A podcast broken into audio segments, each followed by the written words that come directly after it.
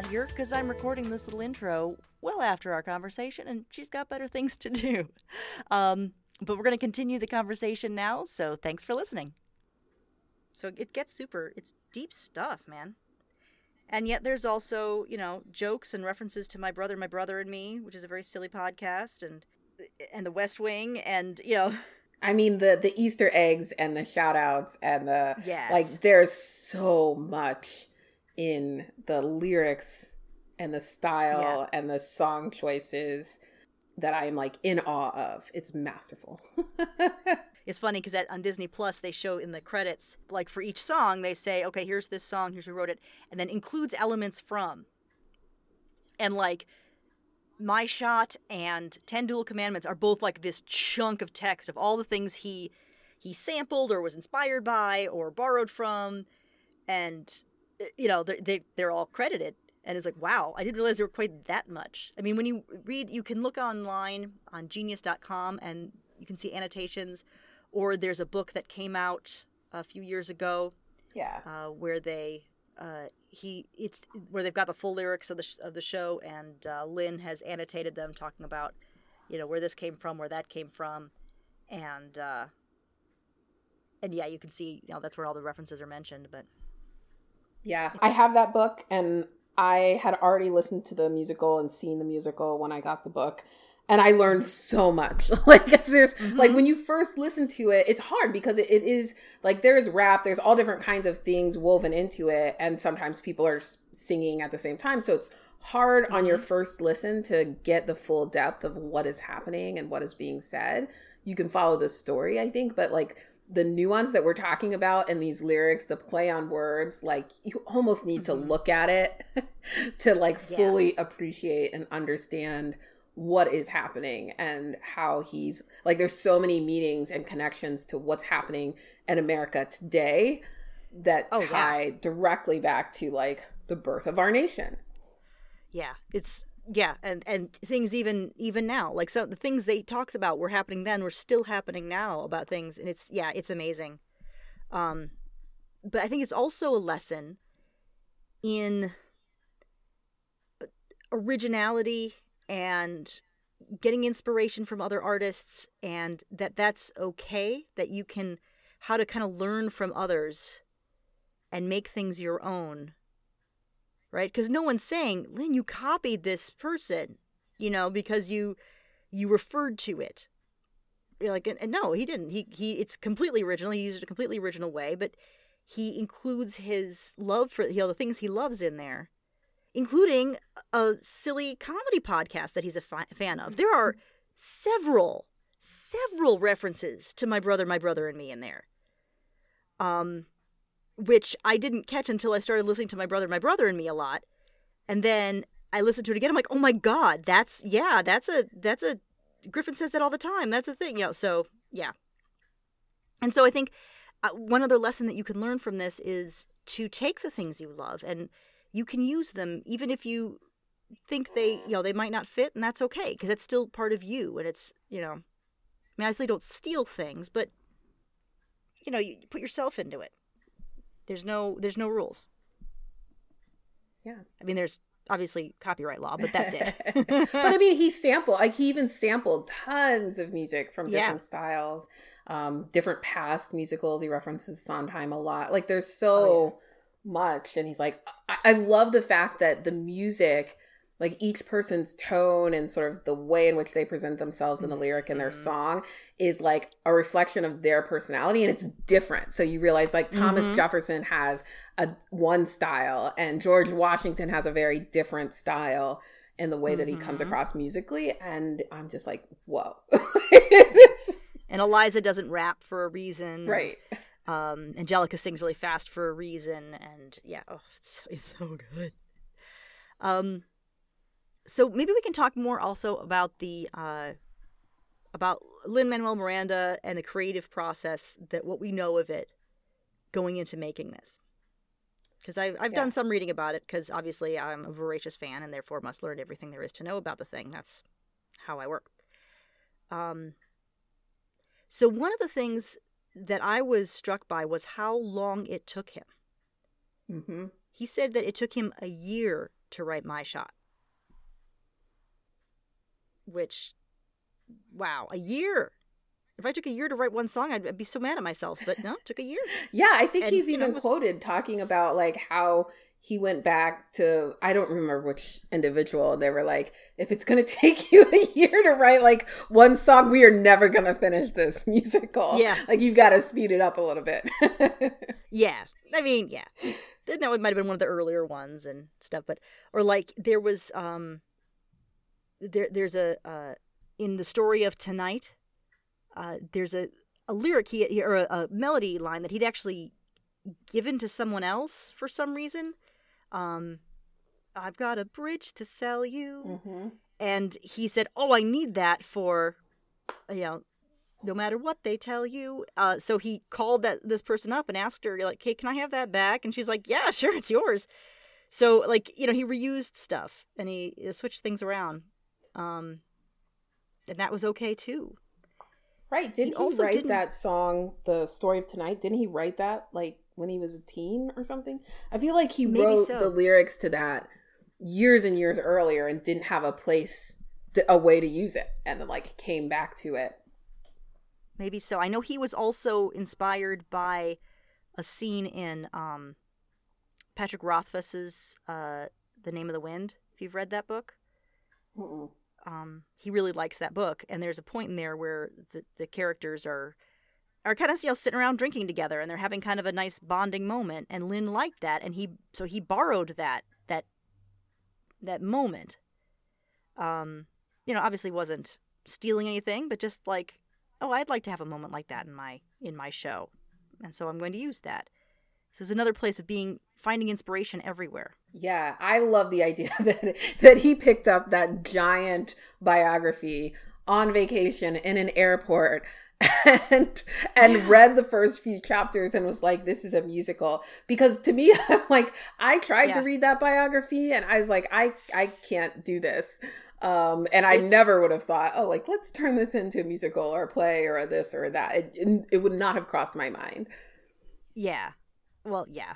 And and yeah, the fact that he's he brings these disparate elements together, that's part of his genius. And and so I think I I, I think for as a as a writer, it sort of shows that you can get inspiration from different places where you don't expect it. And it's it's a you know that's another big magic thing right? Like what if he hadn't picked that up you know? So um oh and another big magic thing he had a, a tweet that he put out once where he it was as he implied that um, the ghost of Alexander Hamilton were still bothering him to finish it. And he, he tells him, I, I finished it, I finished it. Oh, okay, sorry, go back to sleep. And I was like, oh, I like that. You know, so that we talked about having a muse, you Yeah. know, like, well, he had he had Alexander Hamilton saying, dude, I someone's gonna take me off the ten dollar bill. This is ridiculous. Uh, you got to get to it, man. And he picked him, and the idea flowed through him, and he, he was able to make it work. And it reminds me, I- like as a creative, this is something that I'm still struggling with, but learning to trust my my intuition and learning to listen to that Mhm. voice more because we're taught to think like, oh, it has to be logical. We have to plan everything. Like we can't stray from our outline. We can't like we're just caged in so much by society and rules and Mhm. processes and how things are supposed to be that we often get those sparks and we think, oh, but I'm not the one who, I'm not good enough to do that, or I don't have the time to do that, or that's, you know, that's a silly idea. Nobody's going to like that or read that or watch that. And I'm like, he didn't do that, right? I Mhm. love that he didn't do trusted, that yeah. and that he went back to it. He trusted it and he told other people about it. And even when they thought he was crazy, he's like, no, like, I got an idea. Here's a song. Listen to it. And then people heard it and they're like, oh, I get this. I see this. There is something here and you should Mhm. keep pursuing it. But it kind of reminds me that you have to be your first cheerleader. Like you have to be the Yeah. advocate. You have to take the chance. And, you know, if it doesn't work out, that's fine. But you have to give that project the life of the opportunity to succeed. If you never pursue it and write it on paper, it just, it's, it could die with you. and the and the belief he had in his project you know so the whole thing it started when he was did that that um performance at the White House. If you've seen that, have you seen that that video? The first time. So the the first time he performed, so uh, President Obama had asked him to come to this this special evening and to ask him to sing a little bit from In the Heights, which is his first musical, uh, which you know also very successful. Um, won Tonys, you know, so it's not like nothing. Like he didn't come from nowhere. He already had a very successful musical.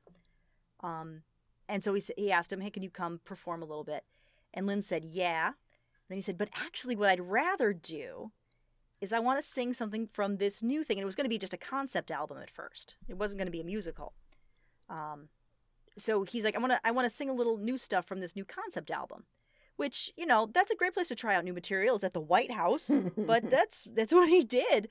Um, and the first when he sang it, and he sang the the um, the opening number. Uh, and it's almost exactly the way it is now. So that he had that written at that point.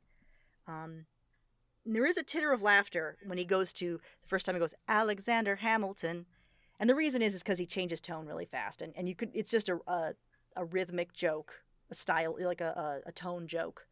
Um, it's not that they thought it was funny; it was just that he went from this from big to small really fast, and and so it was a joke. But the fact is that he had the belief in it to say, "Yeah, I'm gonna I'm gonna try this out in front of the president."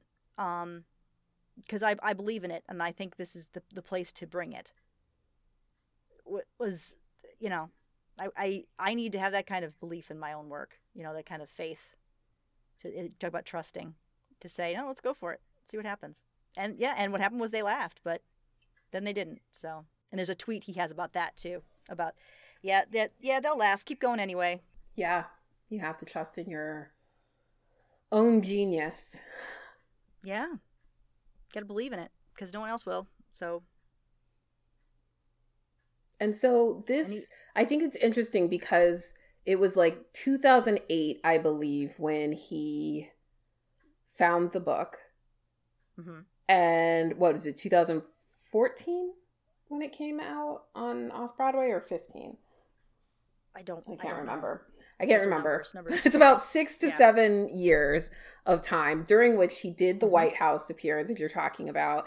They did the mixtape like workshop. And I was watching um, an interview and they were talking about how even then, like people had heard samples of different things and they were like this is going to be informal it's kind of casual there's like not many people are going to be showing up and they were floored by like who was in the audience mm-hmm and how receptive people were.